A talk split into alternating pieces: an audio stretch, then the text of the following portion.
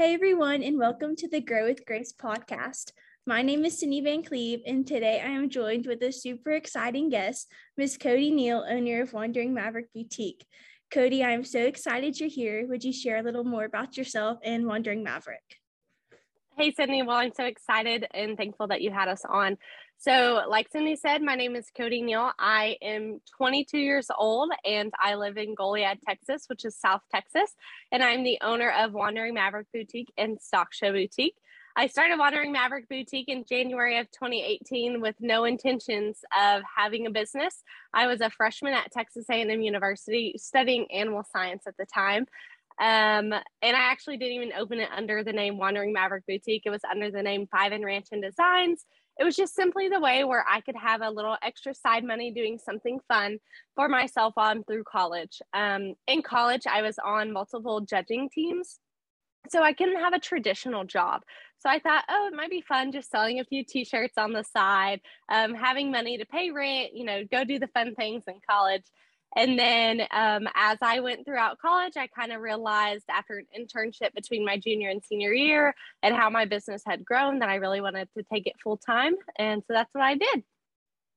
That's really interesting. I think I like usually never know what I want to do. And I grew up was like, I'll just own a cute little boutique. And so that you're like my dream job right now.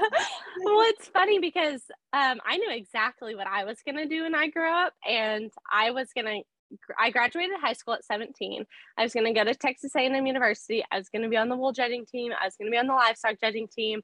I was going to get my master's in international agriculture and I was going to go do international agriculture or marketing. So that was my plan all along. I never thought like, "Oh, I'm going to be a boutique owner." And so it's so funny to see especially how God works in your life and to put you into those roles um, because I, I made a Facebook post about this when I was graduating Texas A&M in May.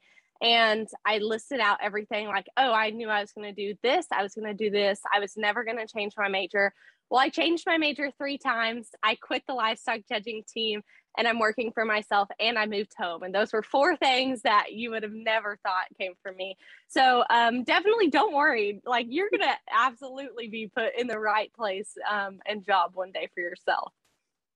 Yes, thank you. I really appreciate that. So, what is your agriculture experience? Recently, you made a post saying that you worn you've worn many hats in ag, and I know that there's a few people who listen who probably don't know anything about you or your business. Would you mind telling us about your little like hat collection or whatever? I love the way you worded the little hat collection. I love that so much. Well, yes, I did make a post. And so the different roles in agriculture is I was actually born into agriculture. My dad manages a ranch in South Texas, but at the time when I was born, he was at a different location. So my longest role in agriculture was a rancher's daughter.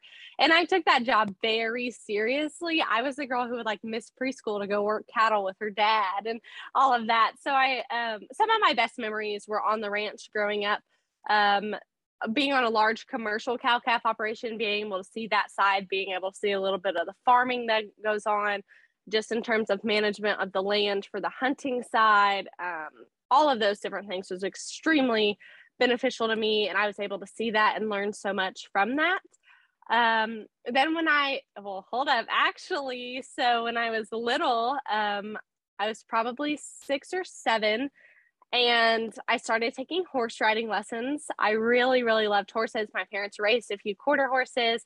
My dad's side of the family is really big into like, we're really big into raising horses and race horses. And so he comes from that kind of background. And so I started taking horse riding lessons. Then I started showing ponies, um, which was so funny to me looking back and that I showed ponies because it's just not a normal thing. Um, and I was, I did horse judging.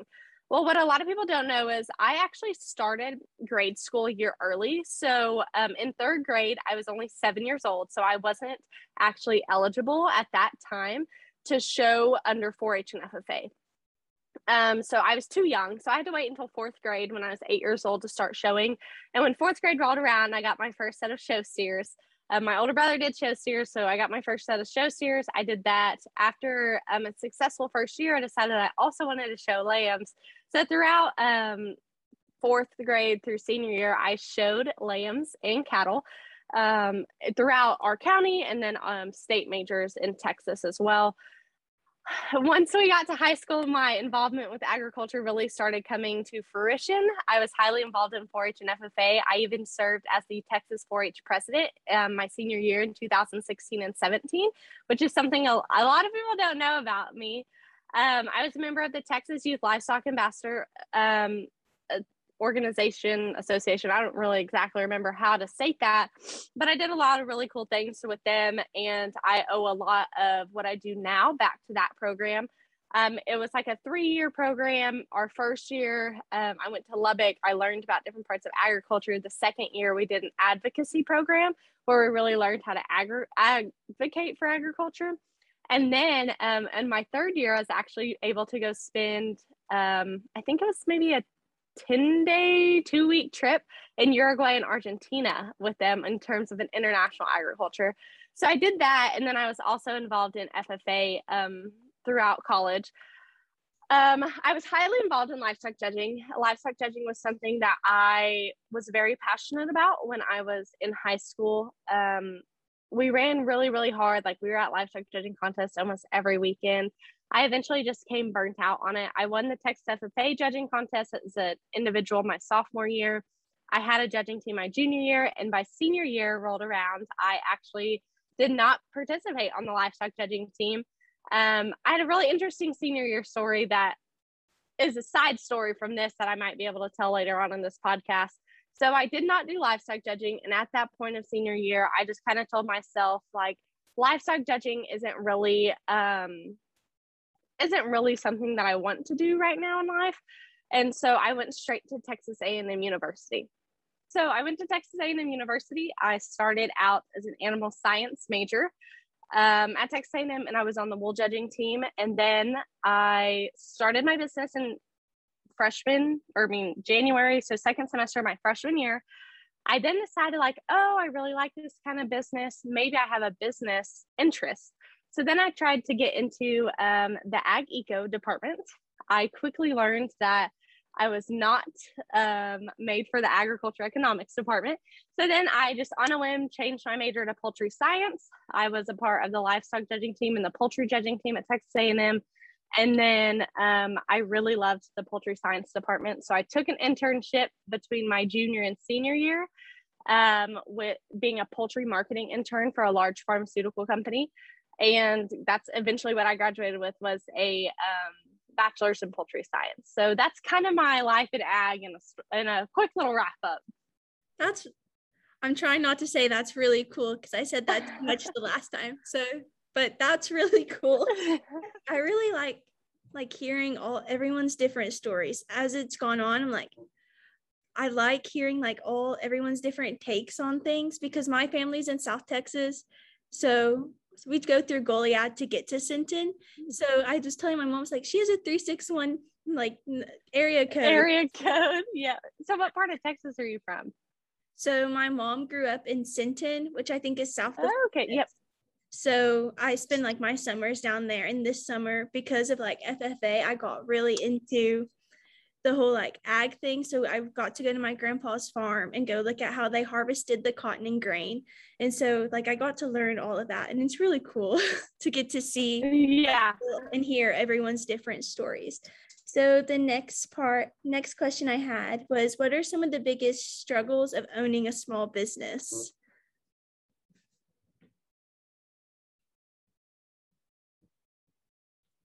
Kind of changed and developed as so when I first started, like I said, I never really intended that it was going to be a business that I did full time. Um, but one of my biggest struggles I remember when I was so I was 18 when I started my business and just being 18, 19, 20, that a lot of people looked at me very funny because I was so young. And that just kind of came through different aspects of if I was at Dallas Market, if I was at a vendor show or even like just set up somewhere. I always got those like really weird vibes and even some people online um like sometimes you get customers who just kind of demand something like oh i want my order here by tomorrow and it's like i can't do that and they're like well you shouldn't be running this since you're young. But i think those have kind of transitioned now to the times that we're in with um, you know the c word and all of that. Um, one of the biggest struggles we're having right now is shipping delays. Um, and really it's it's so hard because we will ship to someone a couple months um, we'll ship to someone a, a couple months at a time. And then like the post office decides they no longer want to deliver to them. So then packages get returned. Um, we've had an order since July placed for our color shirts, our comfort wash color shirts since July that we still have not gotten, and it is the middle of November. So um, I think that's probably one of our biggest issues right now. Other than that, I feel like I've been more than blessed with um, my small business and the problems, but I also have to say that I took into continuous learning on it because I didn't want to be mediocre. Something my dad always nailed in my head was what you put into it's what you get out of it. So I never wanted to, my fear is mediocrity, to be honest. And um, I never really wanted to have a business that surrounded myself with problems. And I want to say that as soon as you address the problem and realize there's a problem, it's really easy to fix it and move forward as long as it's in your hands. Yes, I this whole shipping thing, like I see it with everyone. It's crazy. And another question, this is one from my ag teachers. How do you come up with your t-shirt designs? They're so cute. we were just how do you come up that? It's really funny that people ask me that and I'll be honest, I dream of a lot of designs, which just sounds so weird, so weird. Of I will literally dream of a design. Um, but in more serious answer way of I sometimes have a design in my head and I don't necessarily do all of the graphics. I um my sister is a graphic designer and then we also use a really awesome graphic designer um, who I will send them my ideas just because sometimes, especially before I had help, I couldn't do it all. Um, so I built, those really awesome relationships with people who were able to come up with my designs. But um, I really like listening and reading to ag facts. And so I really like to pull different um, facts that we have. Like and then sometimes it could take me months before I come up with a design. So I actually had one of our best selling designs as a note in my phone for nine months. Um, and it's the support the 2% that feed the 100%. So, oh, right. wait, you're wearing it. Oh my goodness. You're wearing it. Yeah. So that's one of our best selling designs. And it hid on my phone in my notes for nine months because I kept going around and I actually misspelt my first design this week. So I'm always like slow to do the designs, but it was in my phone. But I got that idea from reading agriculture articles and like finding facts. And I was like, oh, like 2%, like this and that. But it's actually also really funny of I had the support women in ag, like the first basic block support women ag shirt I made out uh, that I came out with. And I was just like, oh, I should put support women in ag on the t shirt. And that's what I did. And I created a whole little movement of supporting women in agriculture. So it's kind of funny. I just never really know what I'm going to do. Um, I, I just never really know. It's there's no rhyme or reason.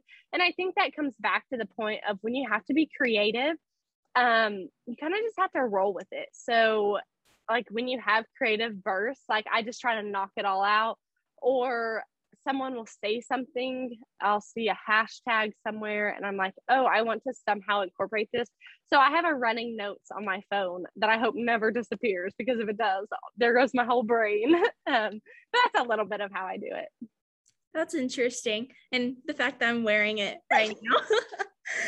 I didn't even know. I couldn't even see it. That is so amazing. So you had some really cool opportunities like in the, this fall and this summer with state and national FFA convention. That's where I got my shirt from. And that's how I like first found y'all was from a post everyone was sharing was mm-hmm. Wandering Mavericks going to state convention.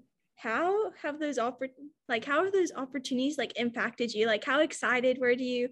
Just anything you'd like to share about that? I am still living off of the adrenaline a little bit from National FFA Convention, but we'll start at the roots of Texas because I was a Texas FFA member. I went to my first Texas FFA convention when I was in seventh grade. Um, I was at a small school, so they were able to take middle schoolers. It wasn't a very big program. Um, so I, between Texas and National FFA conventions when I was in high school, went to seven. I went to National FFA in uh, Louisville, Kentucky one year. And so I just knew, okay, I'm gonna be honest. I was the girl who loved shopping at Nat- at Texas FFA convention and like stock shows and stuff. I was that girl that loved shopping. Um, I was also the girl who maybe got yelled at by my advisor one time for not being in session because I was shopping, but that's a totally, you know, not related. Um, so I I went to Texas FFA convention first in 2019 because I didn't have it in 20. So I went in 2019. I had a 10 by 20 booth, which was um, under half of the size that I had this year. Um, and it was super little. And I love looking back at the videos and pictures because I was honestly so proud. I thought that show was amazing. It was so weird because, like, I had kids running to my booth in 2019 and I had a line like the whole day and I was like, oh my goodness, like, like what? Um, so we went back this year. We had even a bigger booth. We were also still so blessed. Um, by day two, we sold out of pretty much everything. I think we took home 15 shirts from state FFA convention and we took a lot of shirts. And so that was just still, I was like, oh my goodness, like, did this really just happen? And it just really is awesome because I was able to meet so many followers and people that we engage with social media wise and like just hear everything and people are like can we get a picture with you? And i just feel like i'm this nobody. And like being able to hear girls like oh my goodness like i saw this and i started doing xyz or ag teachers who are like thank you for coming up with apparel for us because then we can wear it to school. Or like my superintendent loves when i wear your shirts. Like he lets me wear one every day as long as i put a cardigan over it or I also love when they take the cuts of animal shirts that we have and they're like, we were teaching this, so we had to wear it. Or I'm a meat science teacher and stuff like that. So it's just really cool to see how something I thought was so simple in my head grow and blossom into this. And then I I still do not have the words for National FFA Convention. We took a booth that was um, three times the size of our Texas FFA Convention booth um, six times the size of my first booth I ever did in 2019. And um, I, I still, I really do not know if I have the words. We were so slam packed busy, and it was just so humbling and rewarding to see and being able to meet everyone and take as many pictures as we did. We also did not bring back much inventory. So next year, we're already making plans on taking twice as much, having a bigger booth because we had um, two lines that were close to 100 feet long both days or one day. We had two lines both of them close to 100 feet long. And i know that there were people who were like we don't want to stand in line. I thought i was doing awesome. We had two or three checkouts running at a time. So we're going to definitely be more prepared next year but it's still just so humbling to see and go to those ffa events and be as blessed as we are to be that successful at those events and I like I still I still don't feel like that. I still feel like I'm just like this little college girl selling t-shirts on, on the side um, online. So it's still just really hard um, for me to grasp the impact that these t-shirts have made um, just from a t-shirt. And so that's what I love saying is like you're like a walking billboard with the t-shirt. So it's just it's just so humbling and I'm so blessed for the experience. And one day I'll find the words, but I still, I guess we've been back almost three weeks and I still can't find the words. I can imagine. I was also gonna ask, like, have you ever like come across someone wearing your shirt like on the street or just like go, walking through Walmart and you're like, oh, I made that. I feel like I would have a fangirl moment over the person wearing it. I fangirl all the time. I fangirl, and um, like we're at Stock Just, I'm like WMB, and whoever I'm with, I'm like WMB, WMB, and I'm like pointing them out, and I'm like, I hit whoever I'm next. I'm like, look, look, look. um, but I will have to say the most rewarding experience um, is like we sold a lot at National FFA Convention. We got ta- tagged with pictures and stuff, but we stayed at the hotel right next to the convention center, and just walking back and um, and I wish like if anyone listening, I wish y'all could come up and like if you ever see me, please stop me, please introduce yourself um, I usually have a like just a resting like serious face because my bra- my brain's going in like 87 different directions. Um, but one of the coolest things was we went to the lobby of the hotel and it took us like an hour and a half after we closed our booth down to get it all in order for the next day. And there were so many girls wearing it. And I was with my two cousins and my boyfriend, and they're like, Cody, like people are pointing at you. And I was like, what do you mean? They're like, they keep like whispering and pointing at you. And then like you see like all these like sweatshirts and stuff. And it was just so cool. And I wish that everyone could come up and meet because I really do treasure like those pictures that we took at Texas FFA National FFA Convention. And it's just so nice to like kind of just connect with those people um in person. That's really cool. Like just oh my gosh, I'm trying to picture it right now. So, what's the WMB mission? I feel like you mentioned something in like a reel on Instagram a couple months ago. So, if you could elaborate on that that a bit. Yep. So, when I started it, I never had a mission. This mission, um, I have a story to tell on the background of this mission. So, like I said, I was an intern um, with a large pharmaceutical company, and throughout that internship, we did mock interview processes. And throughout the mock interview process, um, I had a lady, she was, I think, 28. She was a manager of a cattle region up north somewhere. And after the interview ended, she asked me, she was like, Do you have any questions? And I was like, Actually, I do. And it doesn't really pertain to the fake job we were interviewing for.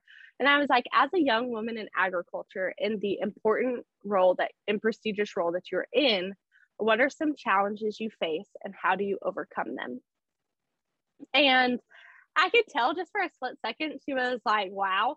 Um, so then like we just ended up having this conversation. And like I said, she was 28 and she's still like, I still vividly remember this. And she said, when I still walk into a boardroom today, there's still people who think I'm the intern.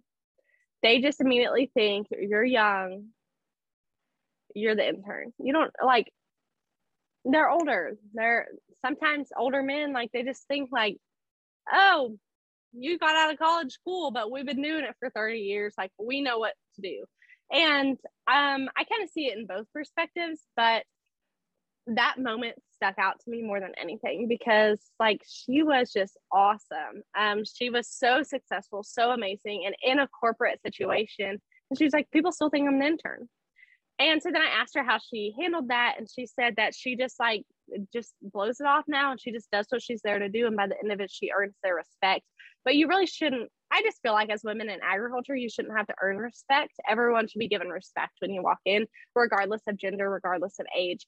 And I've been there. Like I talked about one of my struggles of being young, people kind of look down on you. So it was that moment that I realized like, wow, I want to take my business full time and my mission for Wandering Maverick. So my first part of my mission is to advocate for agriculture and just so simple um, in terms of that mission, but just putting it on a t-shirt, being a walking billboard and just trying to spark up that conversation which that part of my mission came from a Facebook post when we do our letter boards and our letter board said something like all chicken is um, hormone free, antibiotic free. And like we are talking about how the labels can be really confusing and how marketing people like they get you with more money saying it's hormone free, antibiotic free. And my aunt commented on it out of everyone, my aunt. And she goes, I had no idea. Like, you just saved me a couple bucks every time I go to the grocery store. And so that part of my mission came from that because I'm like, if she took the time out of her day to read that post and actually comment, how many people who saw that post and read it didn't comment that didn't know it? So I think that's so simple. Even if like I talk to someone and they're like, we wear our teach ag shirt and they're like, oh, you teach agriculture? Like, oh, that's so cool. What does it involve? And they're like, that's even a conversation starter.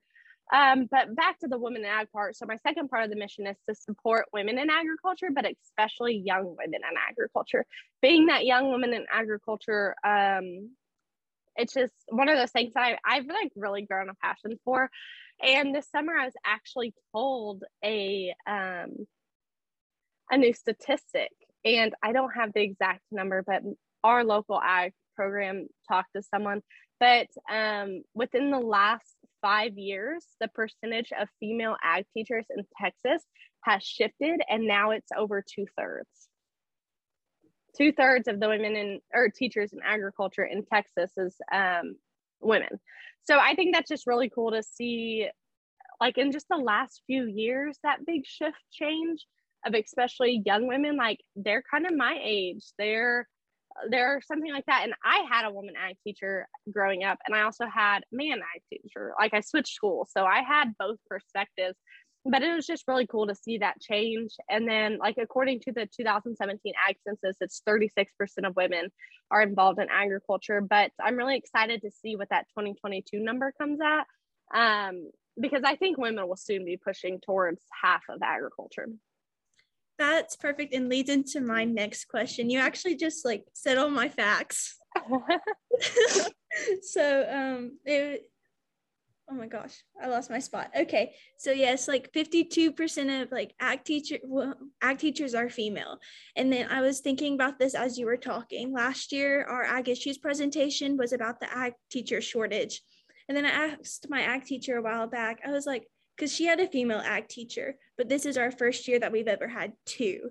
So like that was miss ship was here for 50 years and then that her, she's miss martinez is here now and then miss garrett is like the first like one that we've ever had too. And it's just like how our program's growing. It's our first like mm. eighth grade program. And I was just like, wow, like everything that you said just made so much sense. And then, like you said, according to the American Farm Bureau, 36% of US farmers are women, and at least 56% of all farms have a female decision mm-hmm. maker. So, you know, like from being a woman in ag and like seeing like the shift and like researching, I was just like, like how else do you advocate for it? That's something i've always been curious about. Yeah so i think um so what i personally do is i feel like on a smaller level of advocating but it's easy for kind of everyone it's easy everyone owns a t-shirt in their closet so it's easy to have that. But i really want to transition um kind of supporting women in agriculture. We want to actually start a scholarship fund for young women in agriculture wanting to pursue different forms um, just because I know um, school can be expensive. Um, so we want to start a scholarship. We also did an internship program this summer um, with a woman in agriculture who came upon our board. Um, but continuing to advocate of one of our favorite ways to advocate is doing our letter boards on social media because it's so easy to share that. It's so quick and simple to read that like short six words on a letter board like 36% of women are are farmer uh, are 36% of farmers and ranchers are women. Like that's so fast to be able to read. And social media um it can have a bad rep and some days i want to get off of it but it's honestly so powerful too. And as long as you're spreading a positive message um i think it can be very beneficial. But one thing i've always thought and i i vividly know exactly where I was sitting when I thought this. And it was in that advocacy program from the Texas Youth Livestock Ambassadors. And I was sitting there and I was like, why is agriculture so reactive? Why isn't agriculture proactive? Why does agriculture wait as a whole for, you know, those anti ag people that we're not going to name to post something before they say anything?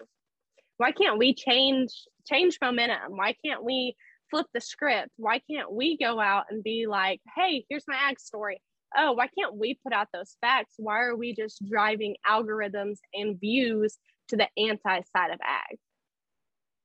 It's like recently, I think it was New York Farm Girls on Facebook um, and Instagram, and I, think it was them. Don't quote me on this. Um, it was a dairy account that I follow, and I'm gonna have to go find this now. But they basically commented, they were like, so this is going to be hard for us to say, but we found one of our employees today who were abusing animals and we had to fire them. And they're like, and we share this side of our story because we shared this side of our story because anti ag, activists do not share the whole story. Like we saw the problem, we addressed it, we handled it because ultimately we care about the animals. And they just show the, they would have stopped it as someone was abusing animals. They wouldn't have stopped it as, as a producer, we saw one of our employees abusing animals. So we took the right actions because we care about those animals. And I thought that post was so powerful because, um, like I said, flipping the script to be proactive instead of reactive. Yes, I have a speech that I do for public speaking in the spring and like at majors, which I'm starting this year, but that's another thing. Um, about social media and agriculture. And I talk about how there's always going to be that one other narrative. And then I t- talk to a local small business who's a meat packing company. And I was just like sharing, like, well, they're saying this, but this is like how we need to do it. And she basically said the exact same thing. I like how you said be we're always reactive and not proactive because like mm-hmm. half of my like bottom half of my speech is all about how we're, we're too busy sitting there that we're not a part of the yep. conversation until something like oh no they snap at us that we have to do it oh agree i 100% agree we just kind of sit there and wait for them to give us a reason when we should be like we can impact so many more people sharing the positive instead of just trying because when we sit there and we're trying to just show people like hey we're not bad they're going to take whatever they kind of see first. And um, it takes like seven times for someone to actually like register what they see. And so if they see seven times of this story getting shared on how someone's abusing animals like at the um, the milk dairy incident that happened a few years ago they're going to think that instead of seeing seven times like hey we care for our animals look what we're doing like agriculture is positive. We don't have antibiotics and hormones those type of things. Yeah i think that was the perfect note to end this on. I loved everything that you said from your opportunities to like just how you advocate. And i think i think i might title this like creatively advocating or something. That sounds I, I just loved everything that you've had to say. So thank you for being a part of this no, thank you so much for um, inviting me on. And I hope together that we can advocate and support women in agriculture in all forms and aspects. And I, um, as one woman in agriculture to another, I am so proud of you. I think you are making tremendous waves and that you're going to make a serious impact on agriculture one day. Thank you. all right. Thank you for joining. Yep. Yeah, you're so welcome. Thank you again. I do really appreciate it. It's my pleasure. Anytime. awesome. Well, have a good day.